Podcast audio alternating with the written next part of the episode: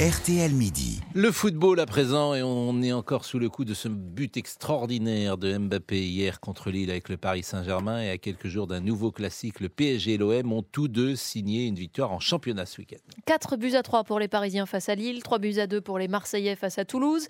Deux succès donc, mais dans deux ambiances très différentes, Eric Silvestro. Ah oui, quel contraste entre les deux meilleurs ennemis de la Ligue 1. Sous le soleil au parc, le PSG est finalement sorti du brouillard grâce aux éclairs de Mbappé, Pascal l'a dit, et de Messi, mais en perdant Neymar touché à la cheville et surtout en affichant les tensions d'un club sur les nerfs, à l'image du directeur sportif Luis Campos, furibond dans la zone technique de son entraîneur Christophe Galtier. Moi, je suis devant, donc je vois pas ce qui se passe euh, derrière. Louis est un passionné, un compétiteur, assoiffé de victoire. Il y a eu de la colère, mais pas d'ingérence du tout. Et ça dénote quoi? Ça dénote une grande envie de réussir de manière collective. Le collectif est pourtant plutôt l'apanage de l'OM. Ballotté à Toulouse, les Marseillais ont serré les dents ensemble pendant qu'Igor Tudor serrait les boulons de ses joueurs à la mi-temps.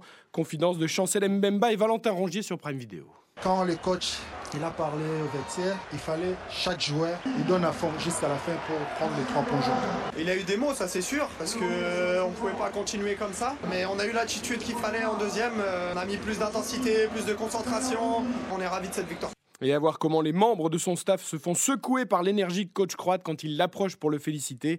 On devine aisément qui est le boss à l'OM à Paris. Ce n'est certainement pas l'entraîneur.